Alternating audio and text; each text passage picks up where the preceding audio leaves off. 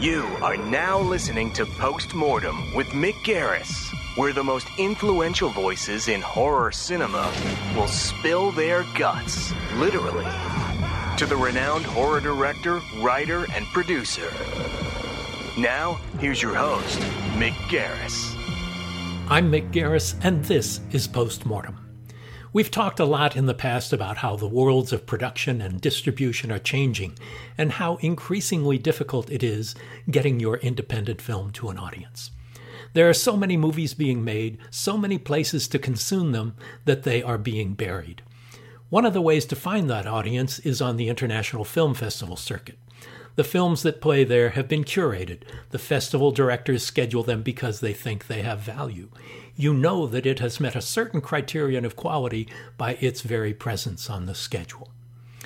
Genre fans and press attend these festivals by the thousands, and when a movie connects with an audience there, there's a good chance that it will find its way to you, the consumer, some way, somehow. If a movie creates a buzz, that buzz spreads, and there is no greater value added to a movie's chances than good word of mouth, even if it doesn't count on Rotten Tomatoes. I've just gone through this on Nightmare Cinema, the most independent production I've ever been involved with. I've worked on studio films, network television, series, miniseries, the whole gamut, but I've never worked harder than I have with this film to reach the audience. It's been unbelievably gratifying to watch it play at these events around the world. Denmark, Spain, Mexico, Canada, the UK, France, South Korea, and all over the USA. It's been a whirlwind for me the last year. But independent genre films really need a healthy dose of TLC to find their homes. There's another way, the way of our guest on this episode. Larry Fessenden not only writes, produces, directs, and acts in films, but he has also created the production company and distribution firm that finances and puts the movies out there. His Glass Eye Pix has produced dozens of movies, all of them with a unique point of view and often with first-time feature filmmakers. Larry's career is a unique one and well worth paying close attention to the conversation we had about it in front of a live audience at the Overlook Film Festival in New Orleans. You're going to learn a lot right after this. Are you a cinephile looking for a home away from home? Arena Cine Lounge is Los Angeles' premier destination for all things horror and genre cinema. With unique concession choices, the most comfortable seats in town, and movies you won't find anywhere else, Arena is your spot for a perfect cinematic experience 7 nights a week. Visit us at our Hollywood location at the corner of Sunset and Wilcox or at www.arenascreen.com to view showtimes and purchase tickets. In 1979, the first issue of Fangoria was released into the world. It's been 40 years now, and Fangoria is better than ever, each issue bringing you 100 pages of exclusive, carefully curated content honoring horrors past, present, and future. These articles and interviews will never be published online, so the only way to read them is by getting your hands on a physical, collectible copy of your own. We can't give anything away because we want the experience to be a surprise, but we can safely say that you do not want to miss a single page. Head to Fangoria.com to learn more and to, well, subscribe. And while you're there, make sure to enter the promo code POSTMORTEM to save 15% off your subscription. That's Fangoria.com, promo code POSTMORTEM to save 15%. Camp Fangoria is this summer's hottest screening event for movie lovers and horror fanatics alike. Join us on Saturday, July 27th, on the rooftop of the historic Montalban Theater in Hollywood for summer horror movies, special guests, premium giveaways, and hey, you might even find me and Joe there. General admission and Fangoria VIP tickets are available now at www.arenascreen.com. That's www.arenascreen.com.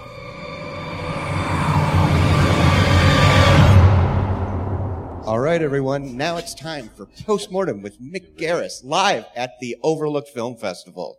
As we said before, Mick has been a huge supporter, a champion of the horror genre, of this festival. He's a writer, a director, a producer. He also hosts a podcast. Postmortem is, as loyal listeners know, where some of the most influential names in horror cinema get together to spill their guts, literally. So with that, please welcome our host, Mick Garris, and the director, Larry Fessenden.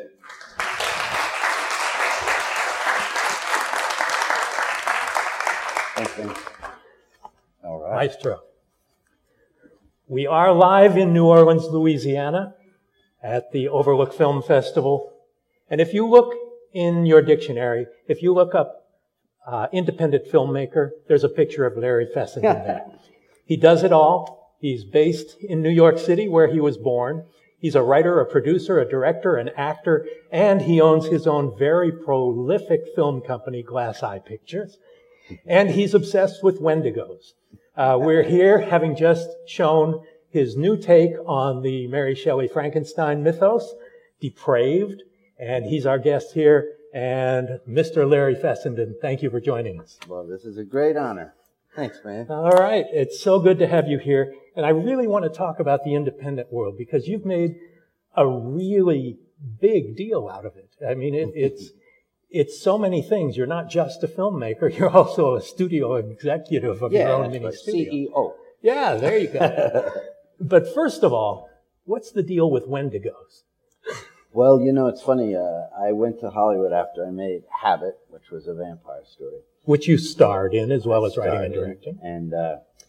And you know, everybody was interested in what my next piece would be. And I came up with a movie that wasn't horror. It was about fear, and I still wish I could make it, but it was not really a scary movie, so they didn't know what to do with me. So I decided to go and make a scary movie, and I recalled this childhood memory of this thing called the Wendigo, and I wrote it very quickly and impulsively, and it's only like a 72-page script. Well, tell the audience what a Wendigo is. Well, a Wendigo is it depends. That's what's wonderful about it. It's a very elusive creature. It's an Ojibwe myth from the northern parts of Canada and the U.S., and the presumption is that if you get stuck in the woods, you shouldn't eat your friend. And so it's kind of a cautionary mythology about not being voracious and rapacious. So it also works for me as sort of a bigger metaphor of, you know, manifest destiny, and it's a cautionary tale. But the cool thing is it can be depicted as an antlered creature that flies around and catches you at night. And the more it eats, the bigger it gets. And the bigger it gets, the hungrier it gets. And so I just found it very thrilling. So I made this film, Wendigo, and it's really a childhood recollection of the spookiness of being in the country. And then, of course, our desire for mythologies and sort of to make sense with stories of our reality. So it's all those things together. And then I made a couple more Wendigo movies, it turns out. Including one for Fear Itself. One for Mick Garris. Well, not for me specifically. Quite, but... we can touch on the controversies of Fear Itself, if you like.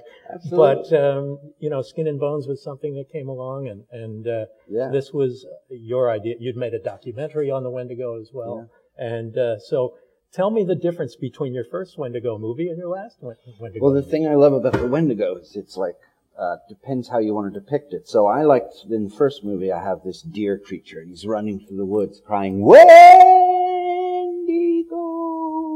And it's very spooky, and he has hooves, and he looks sort of like a centaur. But the fact is that the Wendigo is also just a psychology. It's sort of the idea of when you lose your mind and you begin to lust after human flesh, and it's considered a real thing in Canada. They call it the Wendigo psychosis, and it's used in trials to say, you know, why somebody went mad and ate their family. The thing I loved about, well, I called, I had a phone call when I got the possible gig to do Fear Itself, and I pitched a werewolf story, and I pitched a couple other things. And they said, well, actually, we already have scripts, and it's a bit ironic, but we have a Wendigo script, and I read it, and I absolutely loved it because it took more of the angle. There's no antlered creature or a yeti. Sometimes the Wendigo looks like a yeti. Instead, it was, in fact, about the psychosis. And it also, I made the conflation between that sort of that hunger and a real rage that drove the character. And one of my favorite stories about the Fear Itself episode is that I was trying to figure out what the Wendigo would look like because I knew he wouldn't have the antlers and all of that. And I suddenly thought of Doug Jones because I'd had some interaction with Guillermo del Toro over the years. And I thought, oh my God, Doug, who's a fantastic performer in all of Guillermo's movies and several other things. I think you worked with Doug Jones. Yes. The Doug Jones' first film role was as Billy Butcher in Hocus Pocus, which I wrote. That's fantastic.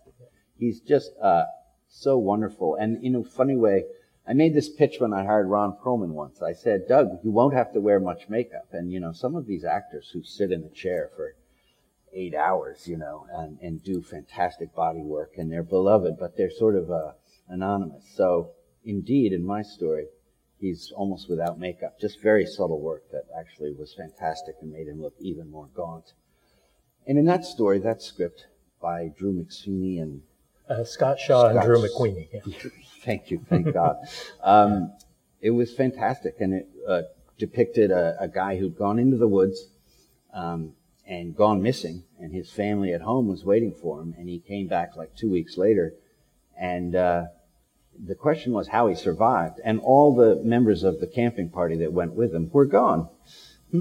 So he sits in bed, and he's creepier and creepier, and the wife starts to feel like he's not himself anymore, and of course he's become a cannibalistic monster, a Wendigo, so to speak. And Doug was fantastic. It was a lovely production. I had a great time. Well, let's talk a little about the psychology of the monster. You've made multiple monster movies, most recently Frankenstein. Yeah. And there is a lot of psychological thought and depth and texture that you bring to those stories. And what is the monster to you? And is it the character you most identify with? I clearly identified with the monster, but I also had great fear and respect. And in this case, Frankenstein really haunted my youth. I had a poster. Well, first of all, my friend told me that if you paid $1.99 that a robot would come in the mail, and I was young enough to believe him. And he said, oh, yeah, it happened to me, and my dad ran it over in the driveway. And I was like, this is incredible. And I waited and waited. It was, you know, advertised in a comic book. And it finally showed up, and it was just a plastic roll-up. But, you know, I loved it, and it just sat there across the room, and I would get very scared at night. But at the same time, I saw the outsiderness of being a monster and how he felt alienated and couldn't relate to other people. Obviously, you know how it is when you're a monster. So I think we all do. I took it very personally, and you know, of course, the other thing is growing up in those days. This was the 70s. The only access to horror was through black and white TV, the old horror movies. Or you change the channel like that. Yeah, exactly. And, you know, you have the rabbit ears. You get your coat hanger to... I remember. I remember it well. And then, and like a fanboy, you know, like a sports guy who knows all the data on the team players, you really tracked how the monster, who played it, and, you know, that Bela Lugosi rejected the role because he didn't want to have the makeup, and then he resented Karloff. Fuck Karloff! You know, for the rest of his life, and all of these wonderful, delicious tales. And Karloff had so much grace, and he was obviously so beautiful as a figure to receive Jack Pierce's makeup. So all of these great stories, and you read the famous monsters of Filmland. I always like to say in those days, you know, the poster and the stills that they chose, that was really your access to the movie. So it was very stimulating to the imagination, the whole world of Universal that made these movies. Then, you know, I did grow up. I remember the day I saw Night of the Living Dead. And I always say that was the fulcrum.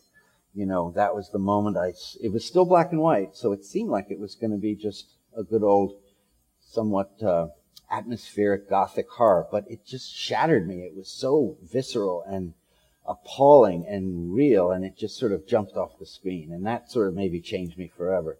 And then I grew up and liked, you know, 70s movies, like Scorsese movies and stuff, and I think I wanted to make those two things come together, my romance for the monster and the wolfman and the creature from the Black Lagoon, and see what they looked like in a Scorsese movie, you know, in a contemporary tale. Well, you're also native to New York. Do you think that makes a difference as well? Independent film in New York is very different from independent film in L.A. or Chicago or the flyover state. That is true. I mean, you felt... Well, first of all, when I was young, you didn't even know how people could make movies, how it even worked. You mean you could just have that career? It made no sense. It seemed like this magical thing. Even if you read about the actors and the people who... I was a big James Cagney fan, and anybody who can really trace why, because of Man of a Thousand Faces. James Cagney played Lon Chaney Sr. in this very sweet biopic, and he had a tragic life. Speaking of monsters, he obviously escaped into being a monster and depicting that because his parents were deaf, and he felt ostracized as a child, and so on and so on. And physically torturing himself to create literally, these monsters. There's a pathology there. Now they just give him some Ritalin, and you wouldn't have all that makeup, you know, all that. And you do it digitally anyway. It's true. Although, you know, Shape of Water, Doug Jones still got into that costume. It's why it's beautiful. Yeah. Well, we not only shared Doug Jones, but you and Guillermo and I shared Ron Perlman on your earlier film, Last Winter, and which was very different from any Larry Fessenden film I've ever seen, aside from The Cold. Yeah. Tell me a little bit about that. You know, Guillermo had used him in Kronos. I'd worked with him first in Sleepwalkers, and then later in Masters of Horror and Desperation. Cigarette Burns. And actually in Carpenter's second one, Pro-Life. Yeah. Oh, yeah, written by the same guys who wrote Your Fear Itself. Yeah, Scott and Drew. So tell me a little bit about that experience, and especially the locations and how that came to be. Well, the bottom line is I made Wendigo in upstate New York. It was a snow film, and I pictured the end of the movie where the monster's running through the woods after the hunter, this beautiful white snowy landscape with the upright trees, and it was very graphic in my mind. Well, all the snow melted, and it was just crushing. So you see the end of the movie. It's just like sort of a brown mess. There's no drama to the imagery, and you know, there was no fixing it. So I was mentally scarred, and so I decided to make a sequel somewhere really cold where the snow would not melt. So I decided I'd shoot in Iceland. No, actually in northern Alaska. And I wanted to tell a story. As I say, I see the Wendigo story can be very intimate, but it also can be more societal, the idea of overreach and greed destroying society. So I wanted to make a movie about global warming. And, you know, way up in the north, you drill for oil, or they're trying to. Of course, Trump is letting us. He's let that area open. My movie became true like 3 months ago, something I had made a fantasy about, that this very protected, beloved area up there would never be drilled in, but in my story it was. Well, now it's true. So we wanted to film in Alaska, and I went up there. It was fantastic, but they didn't have the infrastructure to make movies. So then my producer found Iceland. So we went there, and I had seen Hellboy along the way, and I just loved the bravado that Ron brings, you know, and yet there's his heart there. That was what was great about Hellboy, is the sweetness of Ron, even though he's an old bastard and a devil, I guess. So I managed to get through to him, and I offered him the role, and my big pitch was like, no makeup. And I swear to God, he said, I'll do it. So it was sweet. He showed up and he had an earring. And I was like, well, you're playing kind of a industrial oil man. That seems odd. And he said, I'll tell you why after the shoot, which was his way of saying, you have no say in this, which was my very beginning with Ron Perlman. I can't imagine Ron saying that. No, I know it's hard. Let me explain. Yeah, okay. It was very much just him and I. Yeah, okay. No, he's a fantastic, robust, and dear really pal, funny still. Guy. Too. Yeah, he's really funny. People don't know how funny Ron Perlman is. Oh, my favorite. When you go to the restaurant with Ron, the lady comes over, or the guy, and they say, can I get you anything? And he says, no, just a check. I mean, come on, it's such old Borscht Belt humor. And that is Ron. Yeah, exactly. He's a rat packer. It's fantastic. So, and he loves Sinatra. Him and Kevin Corrigan, all they talk about is Sinatra and Brando. I mean, you'd come upon them at 4 a.m, and they were just sitting there, you know, like doing imitations, and they're just like, oh my God. And Ron gave me like stacks and stacks of Sinatra albums. Fantastic. Anyway, he came, and we had just such a warm experience. You know, it's funny being on a set in Iceland because the crew is talking in Icelandic, and we made the decision to hire everyone Icelandic, not even our key crew members, because we wanted them to show us the way of the light, and it was an interesting strategy that really, really paid off. It was, well, the movie's amazing. Yeah, so, and you know, the thing is all my movies are about the location. I'm associated with New York films, but it's the location has a personality in the same way that I'm interested in environmentalism. It's because the environment, I mean, this is a crazy town. And, you know, you could make a couple of horror movies here. Has been done once or twice. That's right. Note to self, has been done. Anyway, so it's funny. I was just telling someone about Angel Heart, speaking of Mickey Rourke. And just watched it the other day? They didn't seem to register. The damn kids these days. Come on. Anyway, Iceland was a great experience. Ron was fantastic. And he told me years later, the earring was because pirates in the old days would buy jewelry so that the leftover people could afford the funeral, because they, and so he wanted to access that sort of journeyman, the idea that this oil man going up to a remote area had that sort of pirate spirit, and would want to sort of have him. I really love that insight, and that he sort of did that on his own. And you know, as a director, I trusted that there was something to it, and I knew that he wanted that, and it's great when I finally heard the story. Well, let's talk a little about the difference in directing different kinds of actors. I mean, there are people who want direction, or they want to a safety net there. There are people who don't want any input at all from you. And absolutely. How you suss that out when you start a shoot, and how you roll with that, because it's different every time out. It's really fun to get a sense of the actor, you know, because they're all different. The main thing you do, and this is sort of a cliche, but it couldn't be more truth, is you give them a safe space. You know, you want them to know that you're paying attention, you understand their choices, you understand innately that there's some anxiety, that they don't make a fool of themselves. In fact, I don't think I'm revealing too much when I tell you that Ron did a scene that was an emotional scene in, you know, in a horror film. But I like to have that and show that these are people going through these extraordinary events. And, you know, he came to me after he said, I don't know if I got it. I said, Ron, I thought it was pretty good. That's a good way to pretty good. Yeah, sure. And he said, all right.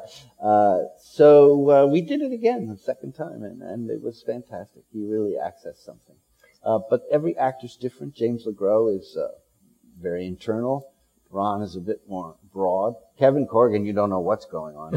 He's a beloved indie actor, and you don't know what you're getting. You're like, Kevin, did you read the scene, or what's happened? And yet it's amazing. Every take is different, and I guess you could say completely spontaneous, because you don't know what's happening. Don't you love when an actor surprises you in something you hadn't thought of, and it's like, wow. Yeah, it's amazing when you write something and you think, well, I can hear the music of this line, and then you get something different.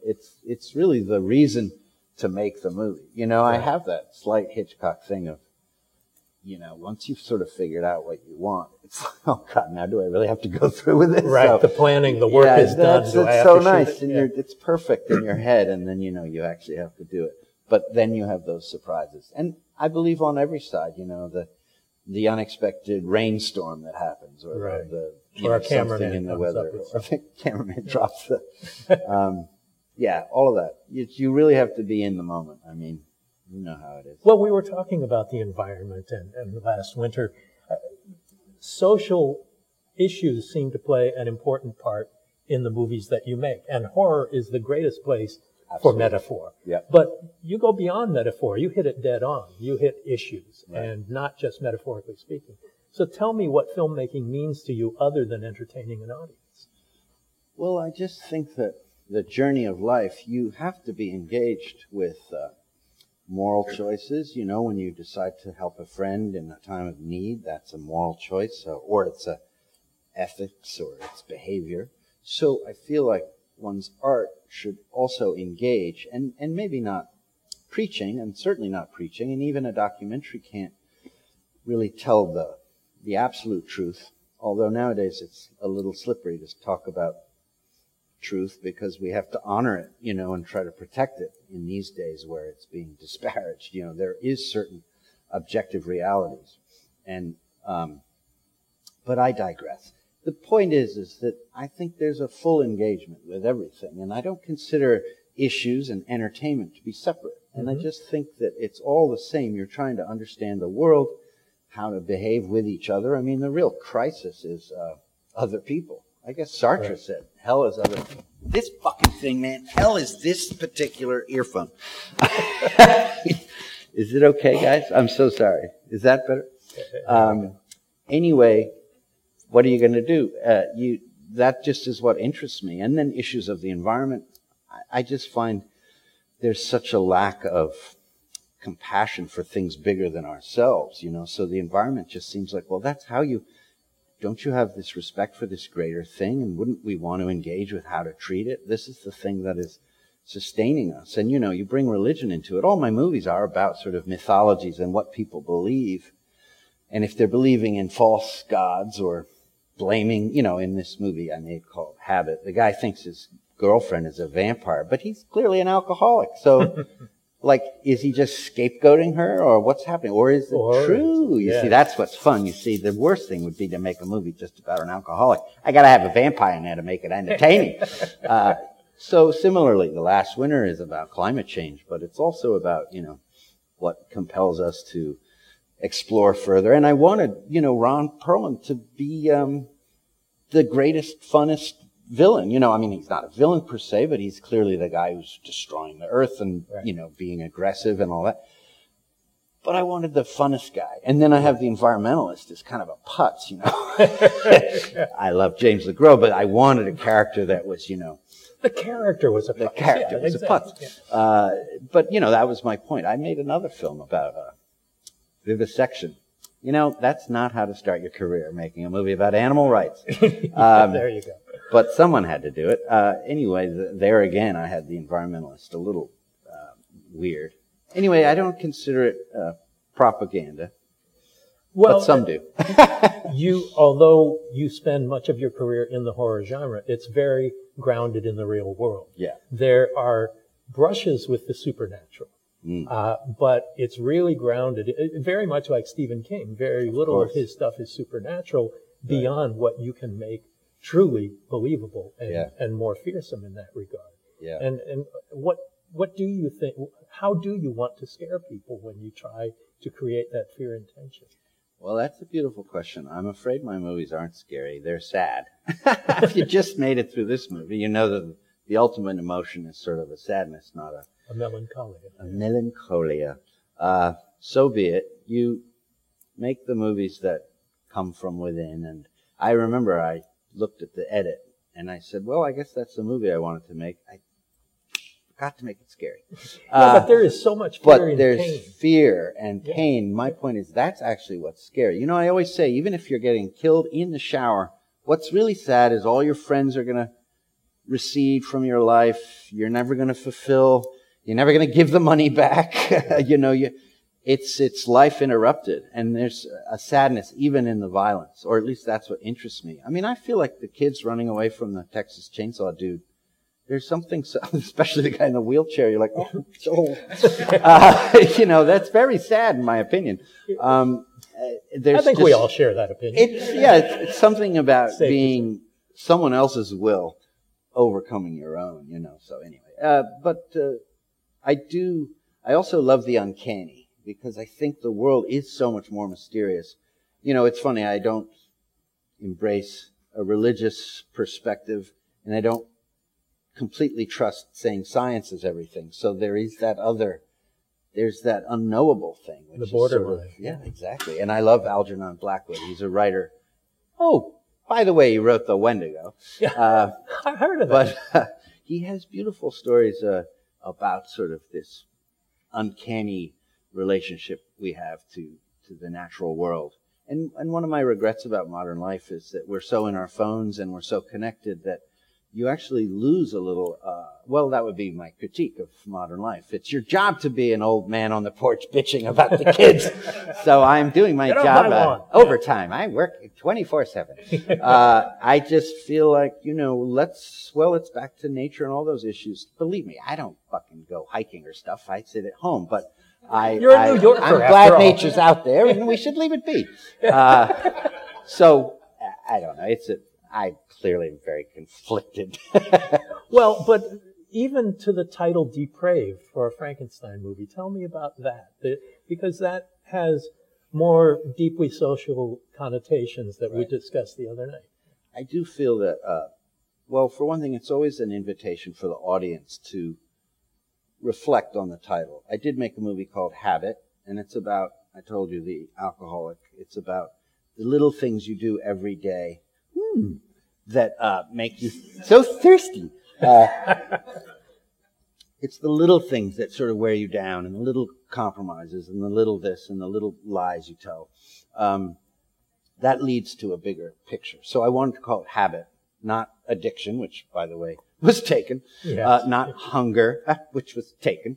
But I didn't want an aggressive word. I wanted something that was just made you lean in and think a little bit about it. And similarly, Depraved makes you think, this is going to be, it's going to be gore and depraved. Sex and violence. Yes. Damn, I knew I forgot something. But, in fact, clearly, as you go through the movie, you're like, well, the monster isn't really depraved. And then you go, well, who's depraved? And then I'd like to believe that you start realizing, these other people are acting a little bit depraved. And so you start thinking about the title in relationship to the whole movie, and I would argue that, Polidori in the museum says we are all depraved, meaning human nature, what does he say, from the bomb to the blade, we love destruction. And that's sort of the real sadness I'm hooking into in this movie. It's just, I don't know what it is. It's all very sad. And as the monster becomes an adult through this film, he realizes that the world is unfair, that his father figures are completely bananas. One of them has PTSD and the other guy is an asshole. And so there's nowhere to turn. And then the only nice person in the movie gets killed by the monster. So, spoiler this alert. Is depraved. Yeah, well, this guy saw it. Those of you who are asleep, you can recatch it later. So what about your process? I mean, did you start with the idea that you wanted to do a modern version of Frankenstein? Did you start with the concept of Depraved? How did it begin for you, and how did you follow through? Theme first, story first? I think I like the idea of telling it from the monster's point of view. In some way, they all the old movies have some sense of that. But the book is very much, there's a whole middle section where he says, hey, yo, check out what I've been through, and then you go maybe into in other words, but he says it in a different way. It's, he's ye old yo. But, that seemed like a great, and that's just my natural inclination is to take these fantastic stories that I love and sort of make them feel contemporary. So. And put it in a world that you live in. Exactly. Yeah. And hopefully then you go, that was a great story. I see it. It actually relates to stuff going on now. So I'm like a magpie, I take images that I like. I was thinking about, PTSD and just how we've treated the soldiers and the adventures in Iraq. And, in the time of Bush, it was such an outrage that that we went in on false pretenses, in my opinion. I thought it was obvious from the start. I didn't trust our politicians. I didn't believe their line. I understood being angry about 9/11, but I felt they did a shell game on us. So, and then I just regret the soldiers that are over there, and there's something about the way our politics are that, we just send poor people over, and nobody feels the effect. You don't have a movement like in Vietnam, because everybody was going, and on, and all this kind of outrage, and that just felt like, but I read this amazing book called On Call in Hell, and it was about a field surgeon from Iraq, and he figured out that if you take the hospital into the field, you can save more guys. So he was just like, somebody who just wanted to do the right thing and figure out how to help the guys and gals out there. And I just thought, that's cool. What if he went crazy and came back and wasn't finished with his business? And then I thought, well, that's interesting. Now I've made the doctor a good guy or troubled and understand him. And then I thought, yeah, but you know what? He's got some scummy friend who would goad him and sort of try to take advantage and get the credit and make some money. And, you know, so then I came up with Polidori, which is, of course, a reference to one of the people who was there on the fateful night when Mary Shelley, 18 years old, wrote Frankenstein. That's cool. That is amazing. Way cool. No. Polidori wrote like a 20-page vampire story, which is sweet, but... Sweet is the word, yes. Sweet. Yeah. Mary kicked his ass. Yeah. Yeah. As the owner of a film production company, as a producer, and as a businessman, what do you look for in the films that you want to make through the Glass Eye Pix band? Well, the businessman part is very hard, but what I want to talk about that too. Yeah, no, I mean, what I do is I try to follow the instincts that I have. But you're not looking for people to make Larry Fessenden movies. You're looking for people with a voice. I want them to have an authentic voice of their own and to really to seek out something probably in the genre. The businessman part of me says that genre films are best because it is it's a genre that has an audience that is dedicated and likes exploring all the nooks and crannies. You know, you can make ghost stories and monster movies and sci-fi stories and splatter films. It's just such a great... And comedies, I suppose. There's so much fantastic... it's a big tent. I love it. So... Sorry, I'm really the worst techie guy here today. Can't take you anywhere. I know, it's so true. And then before the movie, I just walked out and ruined Landon's speech. I mean, oh my God. But I just think horror is, you know, the genre is the sell. So you don't need the name stars. You don't need movie stars yet. But what do you look for? You've worked with a lot of first-time feature film directors. Yep. And that would make me nervous to hire somebody to do a film and put all of that responsibility on someone who had not gone through that valley of fire. I think it's because I'm willing to sort of be there with them and mentor them. I mean, in a way, I should rebrand and call it a film school because I really try to take people who I think have the fire in their belly and tell them. And I'm quite boring. I always bring up Hitchcock. I say, this is the way you make a movie. You got to plan it in advance. When you get on set, you can throw that plan away, but at least you have it. And then I really believe in, well, the other thing is I use young people so they don't cost as much. And that's hard to sustain that for 30 years because, you know, you need new people. So you have to be on your toes. And I'm always saying we can do it for less. And there's nothing more heartbreaking because you do want that crane shot or you imagine something from a movie. But I say, well, how else can we do it? You want a crane? I got something in the back. It'll go up. You know, we can't necessarily pan. But it's a drone. We can do that. Yeah. Yes. So, you know, I just really believe, I never say compromise the vision. I just say we've got to be efficient and smart. How are we going to be able to do that on this kind of budget? And I believe in treating the creatives with honor and the crew. Everybody is important, including the craft service guy and whoever's recycling. And we don't let water onto our sets, the water bottle thing. I buy everybody a water bottle and say, that's it. You get that one. You refill it over here. You know, I try to create an environment. And you can only experiment with people when they're young. That's why. Second-time directors, they're working for someone else. I think Roger Corman was said to have related, anybody who's made more than 3 pictures for me must not be very good. That's also terribly sad. I mean, I lose them all. Ty West, Jim Mickle, they all move on. Even Jen Wexler, my beloved, The Ranger. She produced so many movies for me. Fantastic. Kept the company going for 5 years. But she finally directed The Ranger and had a great run of it. It played here last year. And I had to let her go with great blessings and know that she's now going to direct and just move on. But well, it's the pride of parenthood. It really is, and it's exhausting. But you know, Glenn McQuaid, other people I've loved and collaborated with, and but that's cool. I love it. And but what do you look for when somebody comes to you with a project? What's a Glass Eye Pix? It's this spirit I've described and sort of really wanting to offer yourself in the art. You know, it's not conceiving of what would be great, for the box office, or even so. Even Mickey Keating has also come out of my shop. Oh, he was an intern. He's a great cineast. He loves all kinds of movies, and he knows how to put a movie together. It's just fantastic to watch. There, I'd say there's craftsmanship, and I love what he can do. Then there are other people who, and some of them outside of the horror genre, but who I love because they really want, they're trying to grapple with some of the things that matter to me. And then there's someone like Glenn McQuaid, who we made a period piece grave robbing picture in which I play Willie Grimes.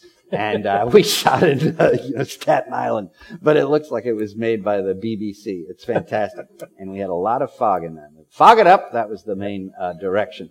And we shot in celluloid. I mean, nothing that made sense, but it was just fantastic and had this tactile feeling to it. And in that case, I just get swept up in other people's dreams. It's actually what happens. And, of course, as a result, I'm so sick of these introductions. They're very nice, but like, here's Larry, hasn't made a movie in like 7 years. The idea is that I'm sitting on my bed in my jammies, like doing what? No, it's I'm out making everyone else's movies for them. So it's fine.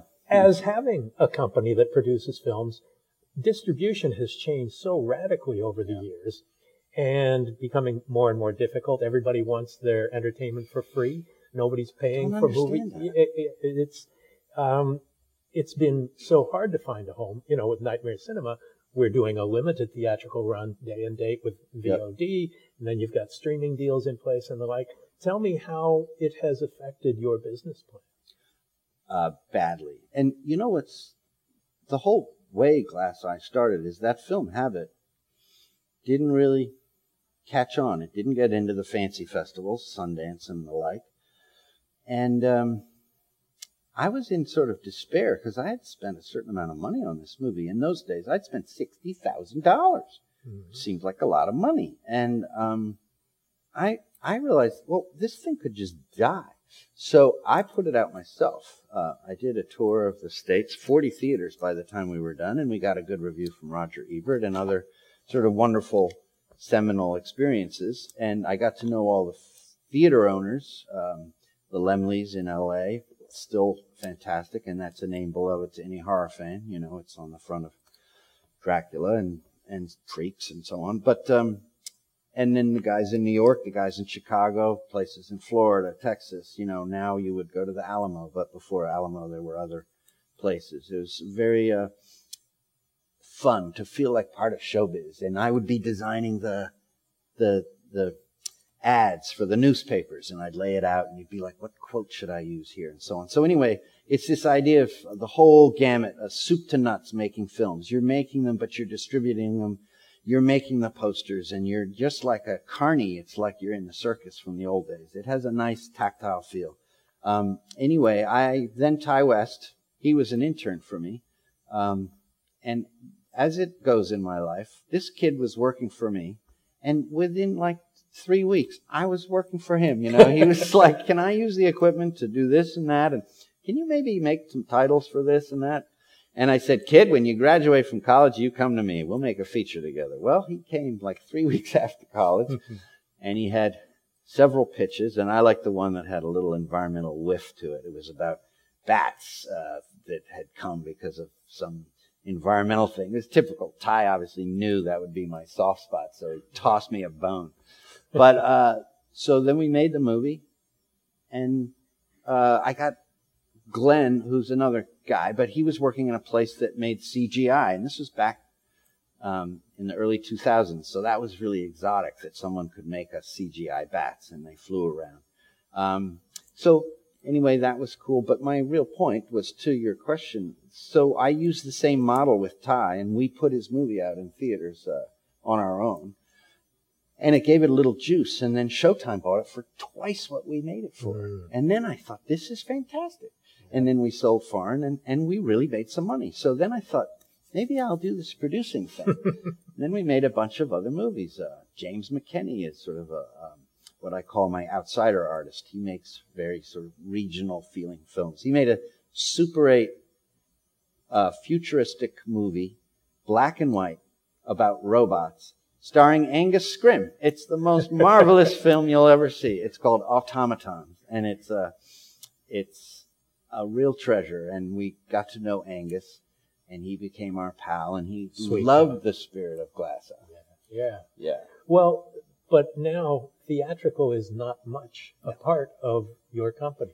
And tell me how you really deal with that metamorphosis. Well, we still try to do local theaters, and even The Ranger had a bit of a run, though it was bought by Shudder, and Shudder's model doesn't require any theatrical. But I still feel like it gives the movie a little oomph.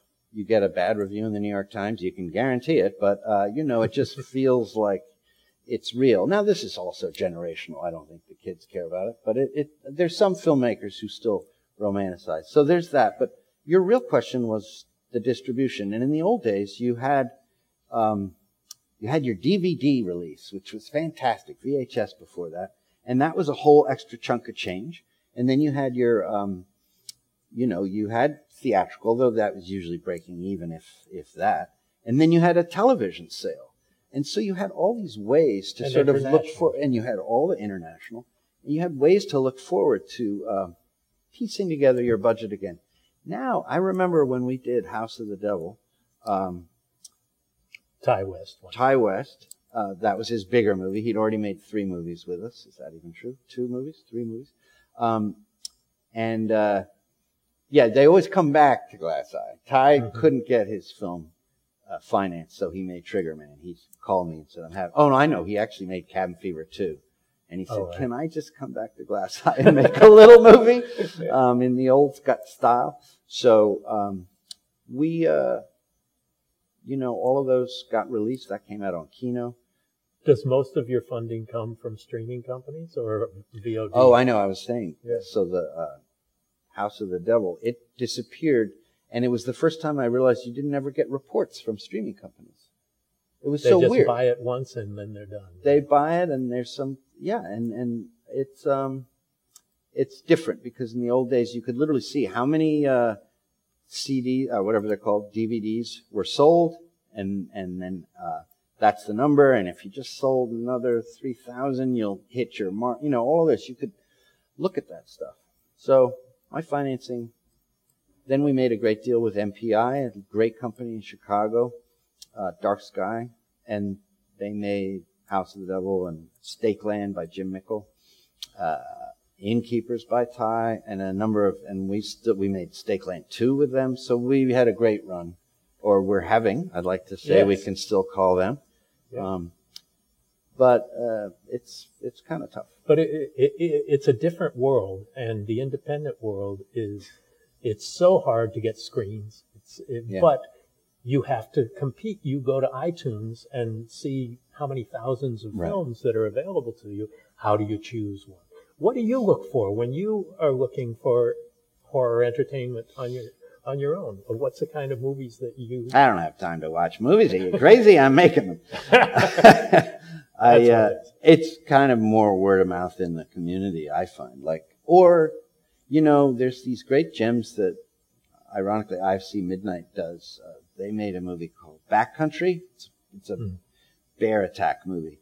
But there you go. I mean, it's a great little film, and I love that kind of thing. But you're right. How do you find that? I guess someone recommended it. Yeah. So it is word of mouth. That's really what you got to count on. Well, we have to wrap it up pretty soon, but I want to find out where it all started for you. What was your childhood like? Were you an only child? Did you have siblings? Mm-hmm. Were you an outsider? Did you feel like you were a part of a group of schoolmates or something? Were you the weird horror kid? Yeah, I had 2 brothers, they're older than me, and they would always fight. So I was the peacemaker, and I think that has to do with my instinct to try to find commonality, But a very loving... Sounds very familiar. Yeah. And I was the youngest, so that was weird. And my older brother, when I was born, came to my parents and said, I think we've had enough. So you could tell he was the alpha male, and the middle brother resented being the middle brother, and I was the one who was like... They would literally say, whose team are you on? So these mental, you know, no wonder I'm obsessed with morality. I was like, right. How do I choose? So all of that. But it was a lovely childhood. My parents were very sweet. They didn't understand showbiz. They really didn't. I mean, they liked the arts. So it was How did you get into it, though? What? You know, I do believe you just are born with it. You know, like. Was it first acting for you? I was an actor. I wanted to be an actor, but I had stage fright, and I also, more importantly, wanted to do everything else. You know, I like to draw. I like the atmosphere. I always like to pair music with, you know, the emotional content of a scene. So, it wasn't enough to just act, though, you know, that's sort of a home turf, and I'm a natural ham and all of that. But, and then how did you make that transition to writer-director from in high school, I started directing plays. Absolutely. Really? So I made a production. It's just like Wes Anderson. You know how he, whatever is it, in Rushmore or something? But I put on One Flew Over the Cuckoo's Nest as a play. And you must have played the Nicholson part. I wanted to. Oh, so bad. But I gave it to this other guy. People don't know that Larry is one of the premier Jack Nicholson impersonators. And it's because every time I go to the airport, they say, "Are you Jack Nicholson?" I'm like, "No, but if you let me through the line, I'll do a couple of lines from The Shining." Nicholson, Nicholson pre-check. Yes, oh, that would be nice. I did plays, and then you know what? I got a Super 8 camera, and I realized, wait a minute, this tells the story. Where I put this camera actually completely affects the experience. And I remember seeing the first Hitchcock movie I ever saw, Suspicion. And I knew there was something going on in that movie, even though it was just a Saturday afternoon, Cary Grant. And I was like, what's going on here? This is so cool. And so this all sounds weird to anybody who's younger than me because, now everybody knows how movies are made, and you know everything, the whole way the sausage is created. But you didn't know that in those days. There were no making-ofs. There was no behind-the-scenes. You had fan magazines, but half of that was lies and just talking about the movie stars. Yeah, exactly. But you discovered that there was a language and vocabulary to filmmaking. It was the most, and to this day, that's the only reason I do this. It's not fun raising money. It's fun to hang out with you, man. But... otherwise, it's basically a nightmare, and but I love seeing images cut together and the impact of that, and then you throw a little sound effect on, and it's just so invigorating, and I love the idea of, you know, being a rock and roll filmmaker. I've always loved just, and I used to, you know, that's how I brought my kid up, you know, most people are playing ball with their kid, but I would get a camera, and I'd say, all right, put on the Lord of the Rings cloak and get that on. I said, come on, muss up your hair. What are you doing? And then we'd run around and like, I still, if you look at those early movies, I'm proud of every shot. They're as good as anything I've ever done with, you know, a crew. It's just like, because one shot leads to the next, and oh, we need a miniature because we need a wide shot of the castle. Come on, let's go build the castle. And then we build the castle, and 2 days later we're like, coming up the castle. And then I got to play the orc and get shot, and I told him how I use the same effect, how you do the, how you swish pan to the arrow. It's a little embarrassing. That's how much money I had for Depraved. Just like, oh, we'll use the swish pan gag. It always works. It's great. It's in my kids' movie. One last thing. When we met at the Stanley Festival, which is the progenitor to this festival, the Overlook, you were doing Tales from Beyond the Pale, which is your audio drama series. Yeah. So tell me how that came about and what the intent behind that is. Well, Glenn McQuaid, I've referenced him a couple times. He made the grave-robbing picture. And basically, we just were driving with the kid again, poor guy. He was listening to Boris Karloff on these old radio plays I would play for him. And Glenn said, "Glass Eye Pix should do a radio plays." And I said, "Glenn, we're going to." And so we conceived of, we called all the filmmakers we knew who were out of work, and we said, "Do you have a script in the drawer that could be 30 minutes and done with audio only?"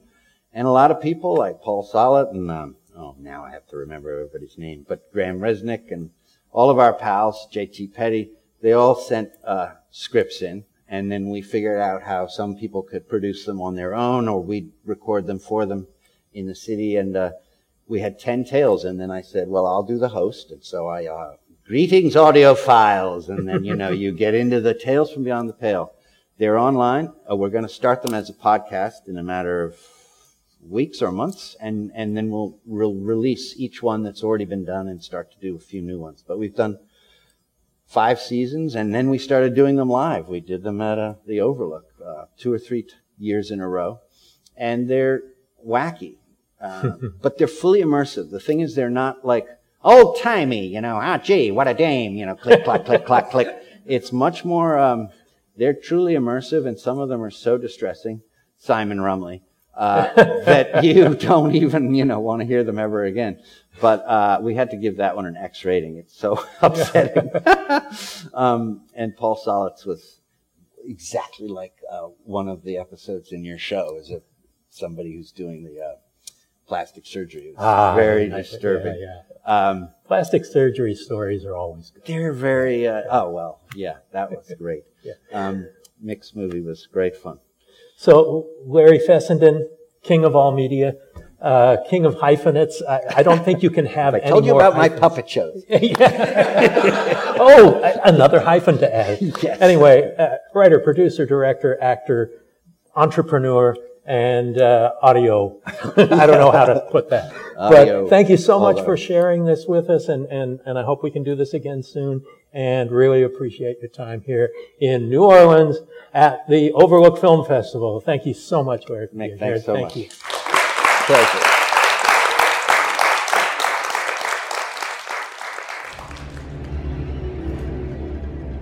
If you're enjoying the podcast, we'd really appreciate it if you would let the world know about it by reviewing and rating it on Apple Podcasts or your favorite podcast app. If you have comments or questions for our Ask Mick Anything shows, send them to producer Joe at Joe Russo Tweets or to @MickGarrisPM on Instagram or Twitter or the Postmortem with Mick Garris Facebook page. This is a brand new address, so don't forget it. That's @MickGarrisPM on both Twitter and Instagram. And if you'd like to see my vintage and recent video interviews, making of documentaries, and audiobooks of some of my short stories, go to my website, mickgarrisinterviews.com.